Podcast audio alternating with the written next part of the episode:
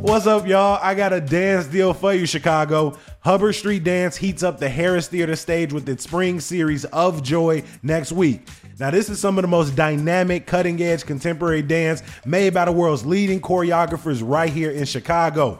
I'm excited for Echoes of Our Ancestors by Maria Torres, among other creators. But you can only catch it for three performances between May seventeenth and May nineteenth. Luckily, CityCast Chicago listeners can get tickets in any section for twenty percent off using code CityCast online or over the phone.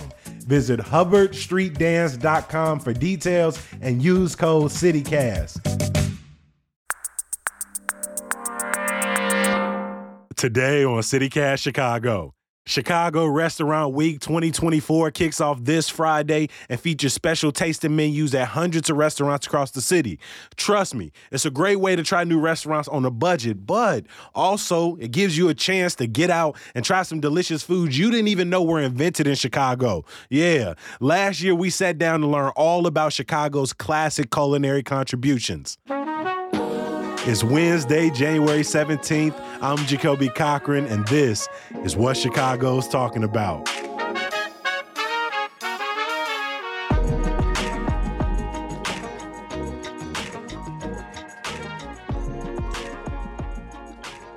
Monica Eng and David Hammond are the authors of Made in Chicago: Stories Behind thirty Great Hometown Bites.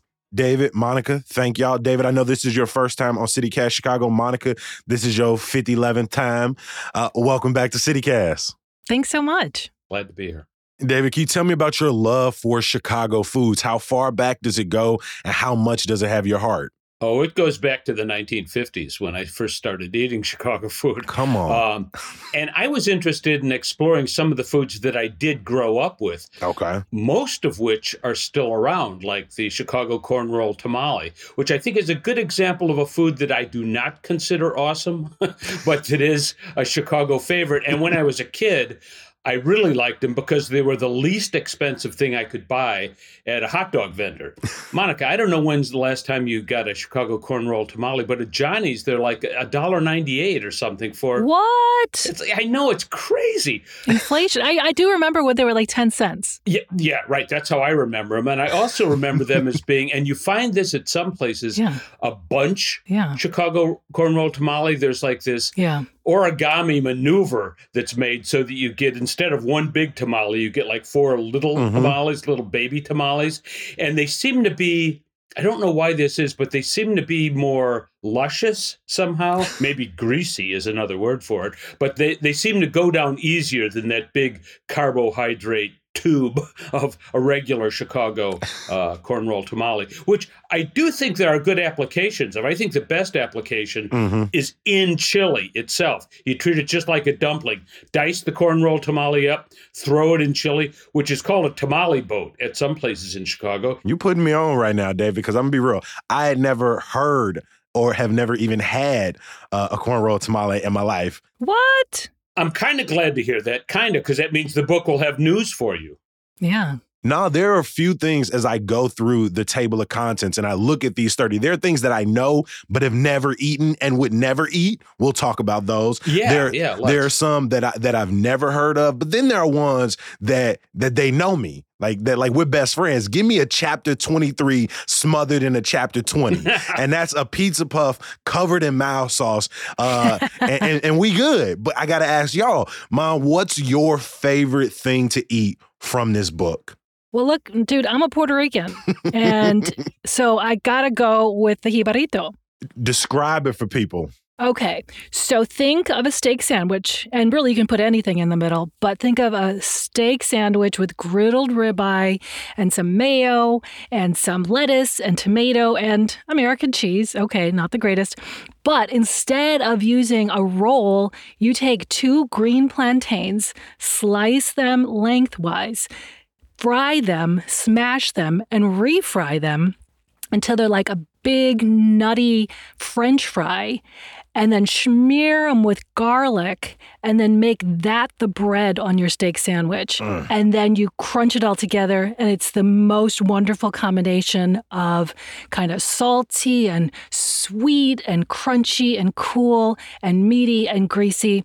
that you've ever had. You can literally describe anything with a, a sort of visual competence. I've once heard you describe the inside of a corroding lead pipe, mm. and I was taken aback. Listening to you talk about a he burrito, I shouldn't have just had water this morning, because this is a terrible conversation to go into on an empty stomach. And Monica, you already making me regret my decision. David, what's that that uh, food for you that you can't help but love? I have an old favorite and a new favorite. The old favorite okay, is come on. probably the Italian beef. Uh, when I was growing up, I grew up in, I was born in Chicago, lived in Chicago until about fifth grade. Then we moved to Elmhurst. Then I lived back in Chicago. In Elmhurst is where I was introduced to the Italian beef sandwich. I love beef. You know, I'm really kind of embarrassed to say. I mean, we should all be eating less beef. I should be eating, my cholesterol's high. I'm taking pills for that. So it's not something you can eat very often. And I find that it's best to eat in the summertime because, again, a lot of these foods are a little bit messy to eat. And I can eat them in my car, most of them. The, the sweet steak sandwich I could not eat in my car. car. Nah, that one that one get a little messy. Fortunately, it was it was a warm day, so I could eat al trunco. Yeah, the Italian beef, which I really feel we have the Italian beef, the Chicago hot dog, and the deep dish pizza. Those are like the triumvirate, the trinity of the three major Chicago foods. How do you like your, yours prepared, right? Most Italian beefs, right? Hoagie roll, thinly sliced beef, some giardiniera, but but how do you like yours prepared in particular? Hot and sweet, dipped. Hot and sweet, dipped. All right. That is, I want it dipped. And dipped is a little bit, I mean, I had to work up to that. The first, the first Italian beefs I had were not, were not dipped. They they weren't dry either. They put a little jus on there. A little, little bit. But now I'm ready. You know, I, I like it when the consistency inside the roll, mm-hmm. is. It has kind of like the consistency of shaving cream. I mean, it's kind of fluffy and uh, and soft. I mean, that may sound revolting to some, but it's it's the way I've grown to love it.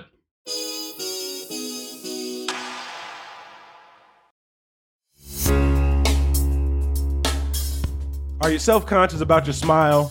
Do you only allow yourself a closed-mouth grin? Well, with Aligner Experts, there's no reason for you to diminish your smile. As orthodontists, they have the privilege of witnessing the remarkable transformation of patients' smiles, which often translates into a profound boost in their confidence. Yet, there always seems to be a deterrent. I ain't got the time. I don't have the funds. Luckily, Aligner Experts is redefining convenient and accessible clear aligner solutions. With customizable treatments, transparent pricing, and their cutting-edge three D scanners and dental monitoring technology, you can transform your smile through the convenience of your own schedule. Stop in at their West Loop or Lakeview clinic today for your complimentary smile assessment. Aligner Experts. Your destination for advanced clear aligner solutions. P S. They got another clinic on the way, so stay tuned for their Old Town location. Is there a story of how a food came to be that was extremely fascinating to you that maybe you didn't know before the book, or you were so excited to get into the book? Monica, is there a, an origin story uh, that you really love? Well, I really loved the origin story for the sweet steak, but possibly my favorite was the pizza puff. Okay, come on. There was a man named Eli Shabazz who sold um, old baby buggies that he turned into hot dog carts at the turn of the century. You put a Bunsen burner under there, and you can turn a baby buggy into a hot dog cart. That's how hot dogs were sold in Chicago. And so every week, he would go to his customers and say, hey, uh, you need to pay me for the rental of the cart and the equipment that I sell you. And one week, the widow of one of his customers said, I'm so sorry, my husband's died. I have nothing I can give to you except this recipe for corn roll tamales. And he started what's called Il Taco, Illinois Tamale Company, mm-hmm. going along, and his sons take over the business, and they're delivering hot dog equipment to now the places that sell hot dogs, which are hot dog stands, which have this new thing called a fryer because they're frying hot dogs. And they're like, but I'm getting killed by this new thing called pizzerias. How can we possibly compete against this new thing called pizzerias? And he said, oh, well, let me think about it. So as they're making their tamales, they're sitting around saying, let's mess around with some flour tortillas. We've got a Mexican-American African population here, so let's get some flour tortillas. Maybe let's throw some sausage and some tomato sauce and some cheese in here. Finally, they perfected it, and it works so well. It becomes like fluffy, flaky puff pastry when you put it in that fryer. So I thought that that was a wonderful um comment on how Chicago fast food progressed since the beginning of the, the twentieth century, and how all those things came together. The the hot dog stand, the push carts, the french fries, the tamales, and then the pizza puff, um, all all invented by immigrants. I really appreciate, again, y'all taking my nostalgia for loving these foods, whether it's rib tips or pizza puff or even a rainbow cone, and just providing this next layer. I'm not going to be able to eat these foods the same again, because now I'll just have this deeper story. Were there any foods on this list that you did not know anything about before deciding to narrow it down, David? Well, one food that I didn't know anything about, because it's offered on the South Side, mm-hmm. is the sweet steak. I hadn't had one before. Uh, I have had one since. In fact, just two weeks ago, my wife and I drove to the South Side, went to Home of the Hoagie. And this I found to be kind of an interesting situation. We walked in at about two o'clock on a Saturday afternoon, perhaps the worst time to go to a place like Home of the Hoagie. Uh, we walked into a room with about two dozen. I mean, people were coming and going and putting in order and leaving them yeah. there. I mean, it was not a big room. So we asked the lady, we walked up to a lady, we put in our order, walked up to a lady and said, "So how long do you think it's going to be?" And she said, "Oh, about an hour." And we were like, oh, geez, okay. Ended up being ninety minutes uh, for a sandwich. Mm-hmm. I, I don't think I've ever waited ninety minutes for any food of any sort. Uh, I'm glad I did, because it gave me a chance to, you know, eat this delicious sandwich on a warm afternoon. But What what drives people to do that? And the one conclusion I came to, and maybe not the right one, but one, is that it's it's their thing. Mm-hmm. It it sweet sandwich is a South Side thing. People are kind of proud of it, and it appeals to this sense sense of food tribalism, which also covers certain dislikes and hatreds. For instance, ketchup on a hot dog in Chicago. I think Chicagoans are borderline pathological about their hatred of ketchup on a hot dog. I love ketchup on a hot dog, and I'll put these hands up against anybody. I'll fight anybody. It, good for you, man. Who wants to tell me what to take off my hot dog? Yeah, and Chicagoans will put all kinds of ungodly stuff into their mouths, but suddenly with ketchup, they get all principled and, you know, oh, no. I think people pretend. I think they, they generate outrage about it. I do, too. There are a few foods on this list that I'm familiar with, but I've never actually eaten. So like a, a bone-in pork chop sandwich from Maxwell's. When I go to Maxwell's, I want a burger covered in grilled onions. Burger, not a Polish? Uh, you know, I get it sometimes, but I, that Maxwell burger covered in them onions, it just do something different. But there are some on here, whether it's Chapter one, uh, Akutagawa. I never even heard of this. Chapter eleven, Flaming Saganaki. Monica, you know a lot about a lot of things. It's the reason we've had you on the show fifty eleven times. Is there anything on this list that you were not familiar with before going into the process? Well, I hadn't eaten a sweet steak before I started, and and so that was new for me. I'm trying to think. The Akutagawa I had had before, and but I, I loved that story that talked about people who were forcibly interned during World War Two and then forcibly relocated away from California. Chicago was one of the biggest spots where they were forcibly relocated and told to stop being Japanese. Do not congregate together. Do not act Japanese for your own good. And I loved that the Akutagawa um, represented sort of slyly trying to still be Japanese in Wrigleyville when you were told to, to cut it out. And so, you know, a place called Hamburger King, you know, the Sato family was just like, okay, we are going to act as American as possible. We're opening up a restaurant called Hamburger King. But, you know, you have George Akutagawa coming in from the Nisei Lounge, a regular, and saying, hey, could you make me some of those eggs? And could you throw in some hamburger and green pepper and onion and some bean sprouts? And then I can have something that is sort of secretly Japanese. And then everyone's like, I'll have what he's ordering. What do we call it? And still today, in that spot, they're serving the Akutagawa and in other places where other chefs have gone. And so, I mean, I had no idea that that investigations of these dishes would yield these rich stories that tell you about Chicago's past, that tell you about different waves of migration and different cultures. But they ended up, you know, serving up these delicious stories of history. Mm-hmm.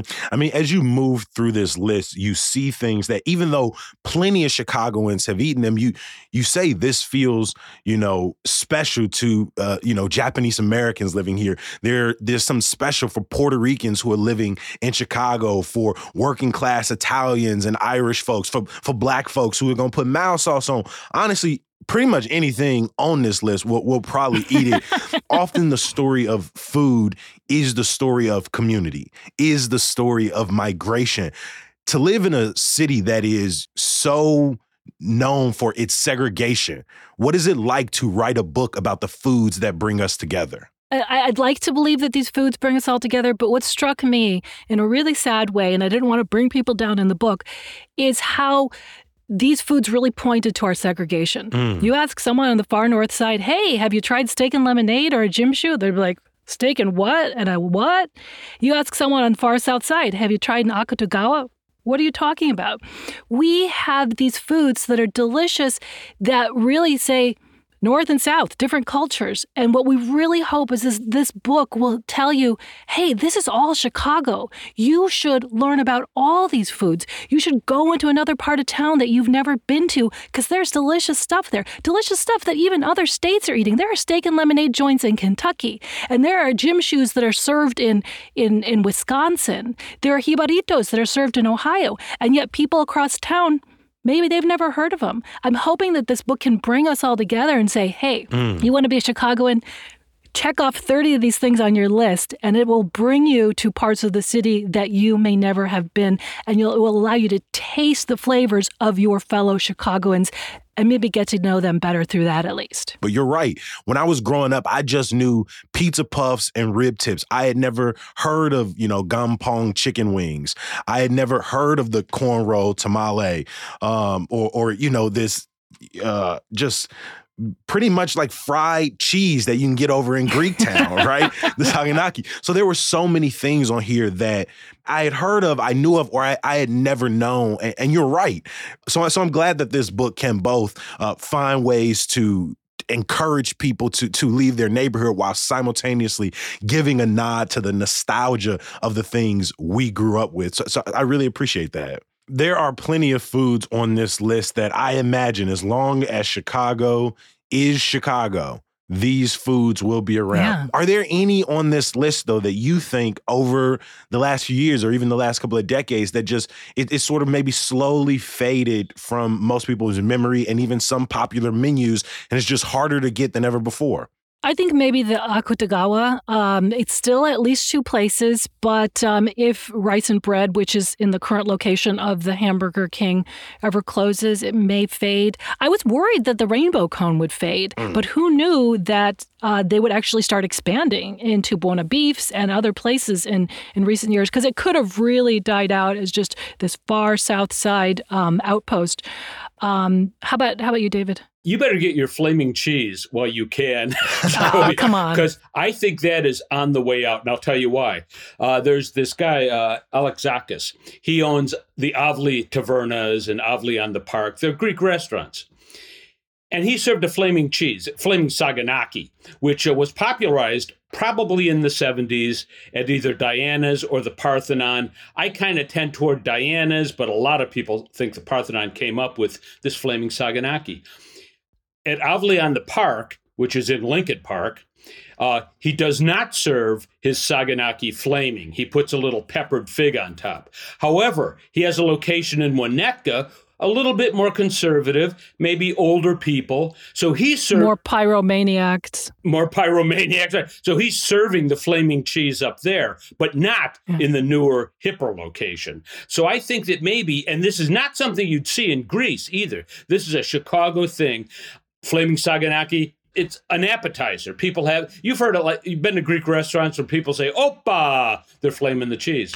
Uh, it's it's kind of traditional. And I think for those people who've gotten, who've grown up with that, as I have, if you don't have the flaming cheese before dinner, you feel empty inside. You're missing something. The experience is not complete. Monica Eng and David Hammond are the co-authors of Made in Chicago, Stories Behind thirty Great Hometown Bites. We appreciate y'all making time for CityCast Chicago today. Hey, great being here, Jacoby. Thanks so much, Jacoby.